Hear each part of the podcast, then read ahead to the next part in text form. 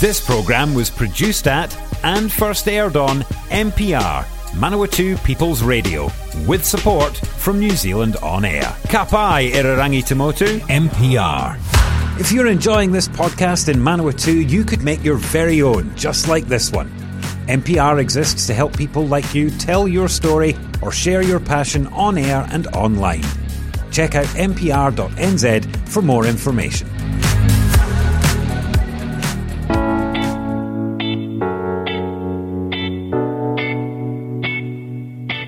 Hi, I'm Greg Watson, and welcome to this week's show of Property Matters, where we talk all things property and quite a lot happening around the region at the moment. So, we'll talk a little bit about that as well as the house prices, what's been happening, how the sales are faring, and a little bit about how the market's going around the country.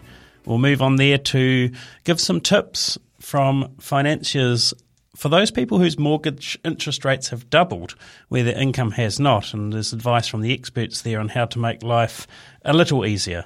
We have an update on how landlords are doing with healthy homes, and finally, uh, some tips from the former Block NZ winners revealing how to sell your property in a buyer's market. So I'll rip into that and see how we go. First off the uh, press here, so to speak, an article in the Manawatu Standard from Janine Rankin says rezoning approved for new suburb on Palmerston North's north edge. A 13 hectare wedge of rural land on Palmerston North's northern urban fringe has been approved for rezoning, allowing residential development. Locals call it Whiskey Creek, but Resource Management Commissioners deciding in favour of the rezoning said that it would change to Matangi, a name given by Rangitane o Manawatu during a protracted hearing process. Alongside the area approved for residential zoning, there was a 10 hectare block next to Flygers Line that would be rezoned for conservation and amenity use. The people most affected by the change would be Cloverlea residents, particularly those on Meadowbrook Drive, whose properties currently have a north facing view across rural land as far as Mount Ruapehu on a clear day. So there were 26 submissions on the application and most were in opposition. The commissioners were generally convinced the proposal could provide a mixed density neighbourhood, not too far from the city centre and services that would help meet the city's housing demand. One of the key concerns, for those of you who have been around for a while may recall this, that one of the key concerns was the potential for the low lying area to flood. Commissioners found that risk could be managed through detailed designs at the subdivision stage. While residents wanted a strip of reserve as a buffer between them and the new buildings, the, count, the decision ruled against that.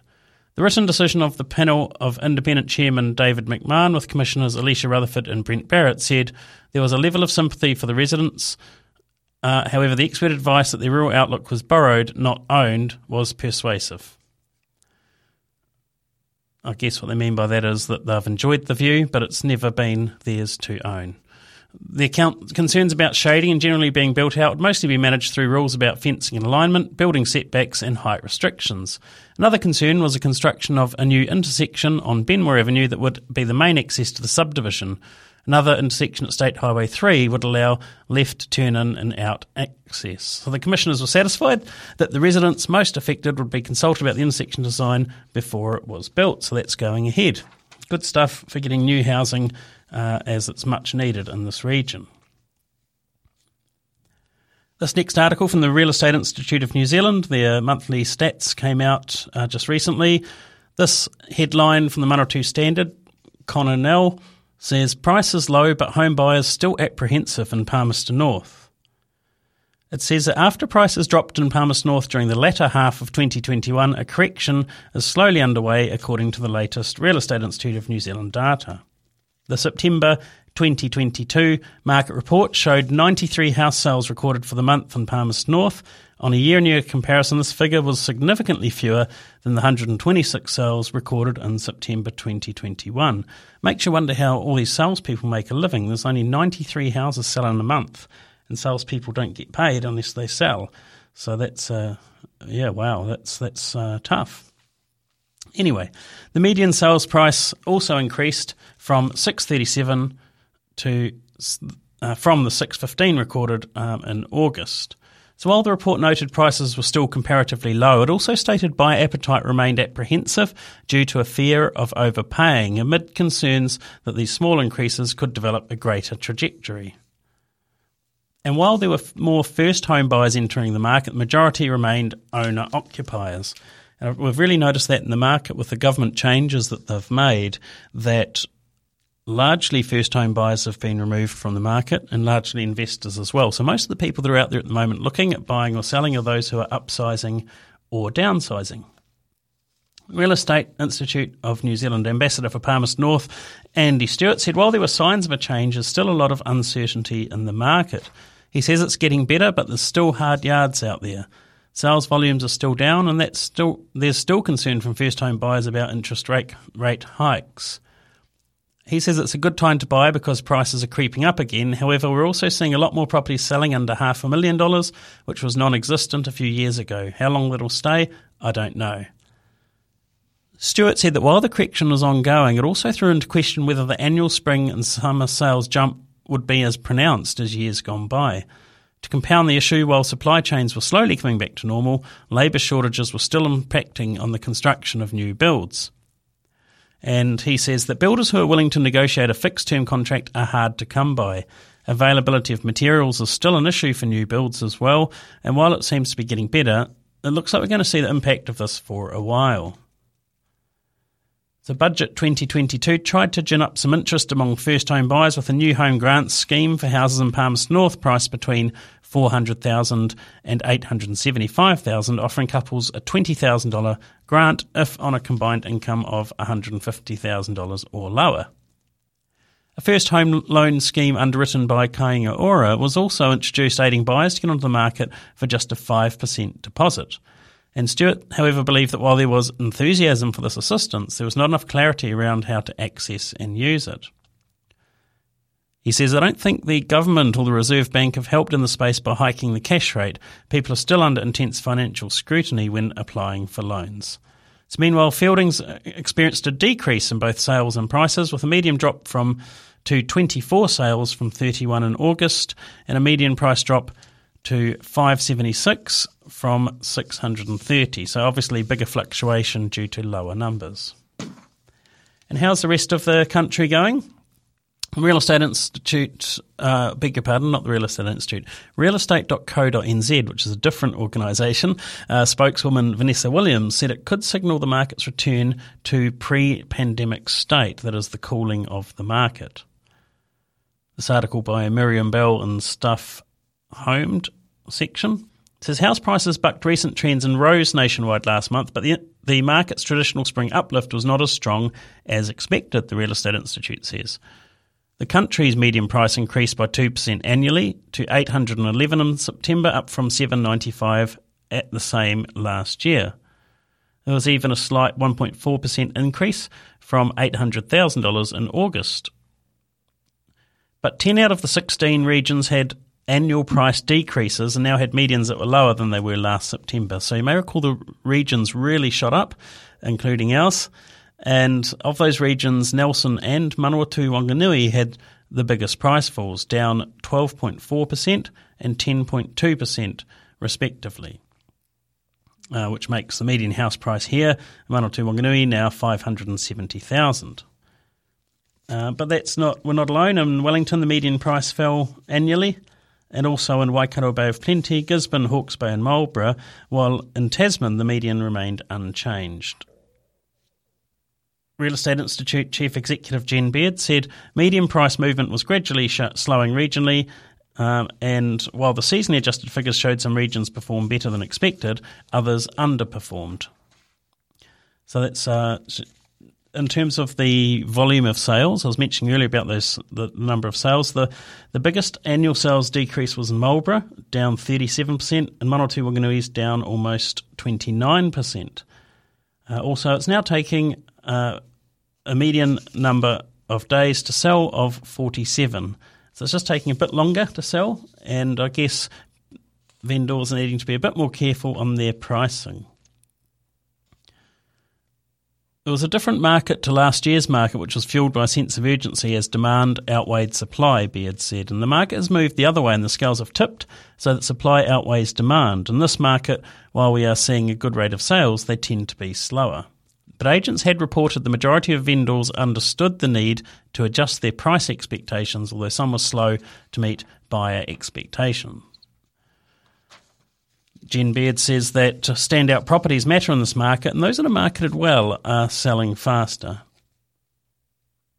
She says that while spring has got off to a slower than expected start, agents are confident activity will pick up over the warmer months as people move to complete their plans to buy or sell ahead of the summer holidays. So that's just a bit of a, uh, I guess, a bit of an update on the market there. Now, if you are looking for something a little bit unusual, I like to bring the odd unusual property here to you on Property Matters. And this one in the lifestyle section of Home Property on Stuff by Janina Schwanecke says Karori home built with a hand dug well from the late 1800s now for sale.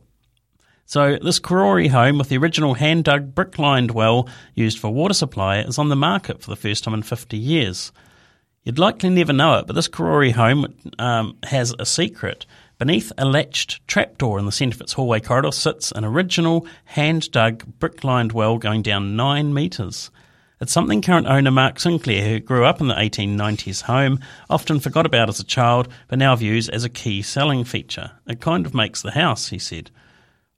Mark's mother brought the Karori Road home in 1974, and he and sister Susanna Sinclair took over their mother's restoration efforts when she died in 2020. Having spent the last two years restoring the home, making it fit for modern living, he hopes the new owners will keep this quirky bit of history, adding that the heritage feature was close to his heart. The well, which meet, measures about 0.9 of a metre wide, was very typical of homes built in the late 1800s and was used for families to source water for drinking, washing, and other household needs. The top layer of the unlined well was made up of bricks before transitioning to bare clay. And the, its source is groundwater, allowing for a recharge of about 100 litres a day, Mark estimated.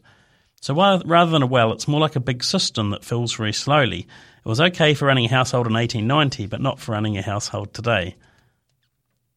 Mark said the well was very common in those days, and he knew of others in the area, though most of these had been filled in. So they've cleared that out. It's now working. And um, there was something here I just wanted to mention that a pump connected to the outdoor hose meant the well was still usable. And what's the water taste like? Well, he drank from the well and thought the water was fine, but it would require regular testing for it to be considered drinkable under current standards. Certainly, it would be enough to keep your garden alive, he says, when water restrictions are imposed. Could also be a good house for the, for a prepper. Uh, you know, the old um, end of the world doomsday preppers to have a water supply, or an off grid person wanting a water supply in case of emergency. And, uh, and that's really interesting uh, to see uh, pictures of. And that's why you could look at that on stuff and the home at 198 Karori Road uh, would could also be searched in terms of the listing online. So if you want a house with a well, if that's something that uh, might interest you, well then why not? We talk about all sorts of things here on Property Matters. This article I thought was quite good from Stuff in the lifestyle section. It's about renting. It's a renters' rights advice. How quickly does my landlord have to fix a leak? It's a question and answer. So the question is by uh, somebody called Ryan says the house that I'm renting floods and leaks through the roof into a rumpus room and garage where when there is a medium to heavy downpour, leaving the carpet soaked as well as some flooding in the garage, then the, makes the place mouldy. I've told the property agents back in March about this and have emailed again. One person came to look at it in May, but nothing has happened since. How long do they have to fix this issue? Would this be considered an uninhabitable home? And could you end a fixed term lease because of this issue? So David Faulkner, who's one of the industry experts, comments. He says it's all too familiar a story, which is disappointing, and it uh, certainly is in my view as well. However, tenants have plenty of rights. You do not have to tolerate waiting for repairs to be carried out. It is important that both tenants and landlords understand their responsibilities under the Residential Tenancies Act. He says if I have one large criticism of our property management industry. It's that we often fail to educate our landlords on their responsibilities. And that's partly through a lack of knowledge, which comes with an unregulated industry. But I also believe that property managers are too scared to push landlords to get work done through fear of upsetting them and losing the business. That's uh, his words, not mine. So, no tenant needs to tolerate such conditions, and the Residential Tenancies Act now has enough teeth in it to protect you, and there is no need to fear retribution. Section 40 of the RTA states that the tenant's responsibility is to report maintenance issues as soon as possible. You've done that. So now the emphasis is on the landlord to act within a reasonable amount of time to undertake the necessary repairs. If the landlord fails to do this, the next step is to issue a 14 day notice to the landlord. They must then take significant steps to get the completed within this time frame. So let's assume you've done that and the landlord fails to act. What do you do now? Many tenants take the step of withholding rent, but you cannot and should not do this. Instead, make an application to the Tenancy Tribunal. The landlord has breached Section 45, which is generally referred to as landlord's responsibilities, and the tribunal can order the landlord to undertake the work and issue exemplary damages, which is a payment to the tenants, as well as a potential rebate of rent. And this will be calculated based on the size and usage of the area. For example, if there was 10% of the home affected uh, for a proportion of the time, they can calculate a dollar value for that. So David says to, to Ryan, who's asked the question, if you take these steps, this should provide the necessary solution. Let's look at the worst case scenario. The landlord fails to undertake repairs and gives notice to end the tenancy. But if they give notice, this is likely a breach of Section 54, which looks at retaliatory notices. This will deemed to be, be deemed to be ineffectual, and the landlord exposes themselves to further exemplary damages of up to $6,500, and that's payable to the tenant. You can also seek exemplary damages for breaching a work order. So, if you feel that a landlord has given you notice to end the tenancy uh, because of something you've done, that is something that you can get awarded a monetary payment, and that notice can be uh, made void um, by the court. If the landlord continues to neglect their duties, you're now free to get the work done yourself and withhold rent to cover the costs of the repair. And again, that's covered in law. That's a little way down the track, though, so just be careful with that one. Just to repeat, uh, if the landlord continues to neglect the duties, you're free to get the work done yourself and withhold rent to cover the costs of repair. So he says, in short, tenants have plenty of rights now to protect them. The challenge we have is to provide enough education so everybody understands their legal responsibilities. So that's quite interesting there, and that goes for any repair, uh, that process. So uh, ask for it to be done, give them a little bit of a chance, otherwise, 14 day notice, in which case they must get things at least underway um, and um, on the way to being resolved for you. So, this article here, um, I'm going to shuffle my papers around a bit because I did want to move on to an article about how landlords are doing with healthy homes compliance. I've got all my papers out of order here, but um, there was an article by Miriam Bell on stuff.co.nz about how uh, landlords are going, and Property Scouts director Ryan Weir spoke to Stuff about the rental market. Over 60% of rental properties assessed by one inspection company are fully compliant with the Healthy Home standards, but experts say widespread compliance is not happening quick enough. All Clear Group NZ analysed data collected from 15,000 or over 15,000 assessments in Auckland, Northland, Waikato, and Canterbury and found that the number of fully compliant properties had increased significantly. And this suggests the quality of rental housing is improving, although tales of substandard rentals remain rife. And there is no central record of how many rentals nationwide are now compliant with the standards. That probably would have been a good idea. The Rental Home Standards, which became law in 2019, set minimum requirements for heating, insulation, ventilation, moisture, drainage, and draft stopping in rental properties. Compliance with them is being phased in over a number of years, but since July of last year, all private rental properties have to comply with the standards within 90 days of any new or renewed tenancy. So prior to last July, industry estimates indicated under a quarter of rental properties nationwide were passing the Healthy Home Standards compliance inspections on first try. And in a government commissioned survey conducted at the end of last year, 57% of 1,600 tenants said there was a problem with dampness of mould, while 55% said they had a problem heating their rental or keeping warm in the winter. But All Clear Group NZ's new figures show that while the first inspection pass rates remain low at just 19%, the number of fully compliant properties has jumped from to 61% from 27% last year. So the company's co-founder Adam Gordon says this year there's been a big increase in the amount of improvement work done, particularly after government changes to the standards came in force in May. Quite a few landlords had deferred compliance work until the changes came into play, but once they did, many had moved to get the work underway, he said. But our figures show that there is high compliance with some standards rather than others. There was a 95% rate of compliance on underfloor insulation, but a 61% rate on heating, for example. The heating standard had the lowest compliance rate, but compliance around fireplace draft stopping was just 64%. Compliance with draft stopping around gaps and holes was better at 80%. Ventilation's a mixed bag with 94% compliance rate around the habitable spaces, but 75% rate for bathroom and kitchen extraction. Gordon says he expects compliance to continue to improve and he cannot see any future government getting rid of the standards. That is because whatever your political leaning, the science behind the standards is solid and there is value in doing this work. Having a compliant property will also make for a better price on resale because a warm, dry home appeals to landlords and owner occupiers, Gordon says. Maintaining a compliant rental is an ongoing process, and while there are costs attached to that, landlords who ensure their property is up to standard will find it easier to get good tenants and better rents. And that's the, the general gist of it as well. So, Tenancy Service does not have a register, as I mentioned, about which homes are compliant and which not. But between July 1st last year and September 23 this year, the Tenancy Compliance and Investigation Team received 223 complaints about healthy home compliance, issued 87 landlords with 99 enforcement measures. But trying to make sure the standards are enforced is a problem for tenants, Renters United President Geordie Rogers says. Information and skills are needed to access the enforcement. He says if the dispute goes to tenancy tribunal, you have to advocate for yourself, which is really hard, especially against a landlord who has been through the process before. Only about 18% of tenants who go to the tribunal with complaints around the standards are successful in getting some form of compensation or remedies for a breach.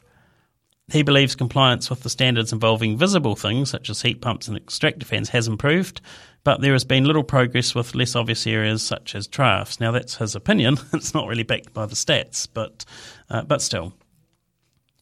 For many tenants, the barrier to a compliant home is whether a property is exempt, and this often comes down to the length of a tenancy agreement, he says. There is greater security of tenure now, which is great, but until the tenancy is new or renewed, a property does not legally have to be made compliant. But that changes in 2024, at which point all private rentals have to comply. But there are many tenants living in properties where landlords are waiting until that final deadline to do the necessary work. So there we go, that's a bit of an update there on, uh, on where things are at. Uh, with regards to, I guess, the other thing that's topic that's at front of mind quite often is, is the mortgage interest rates, um, the official cash rate, the flow and effect to the mortgage interest rates. So this article from Joanna Davis of the stuff.co.nz, money section says mortgage interest rate doubled but your income hasn't. Here's what experts advise. So banks, like any business, want to charge as much as they can, and this is what that means for your interest rates. Many homeowners needing to refix home loans are facing interest rates double what they used to and the increased regular payments that go with it.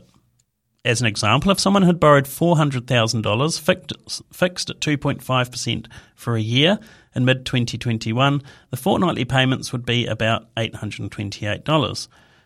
If they refixed at a representative current rate of 5.5% without changing the term, fortnightly payments would be 1,133, meaning they need to find an extra $305 a fortnight. So, whatever your level of borrowing, we've asked some experts for their advice on juggling the household budget amid what is for many a cost of living crisis. So revisit the basics. Tim Morris, manager of Auckland Central Budgeting, says the first step is to revisit the basics. Set a financial goal, set a budget to match the goal, then measure your money against the budget and adjust accordingly. He recommends that when money is tight, people should still maintain some kind of emergency fund. Make savings of some type a priority as there are going to be bumps in the road. If you're having issues, maybe even a savings account with a different bank so it's hard to access. He recommends having at least having separate accounts, one for regular fixed costs with automatic payment setup and another for spending with EFTPOS access. And if a homeowner's lower fixed term is not, not yet up, he recommends looking ahead to when it does need to be fixed, refixed to consider what life will look like at different interest rates. Do a budget of what the decisions you would have to make then and some of the decisions, and maybe some of those decisions now.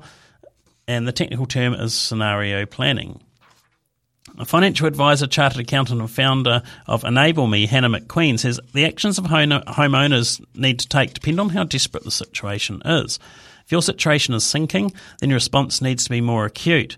Some of the more extreme measures she recommends are putting KiwiSaver on hold, rent out a room or even consider renting out your whole house, Check you're getting the best deals on utilities and cut spending there.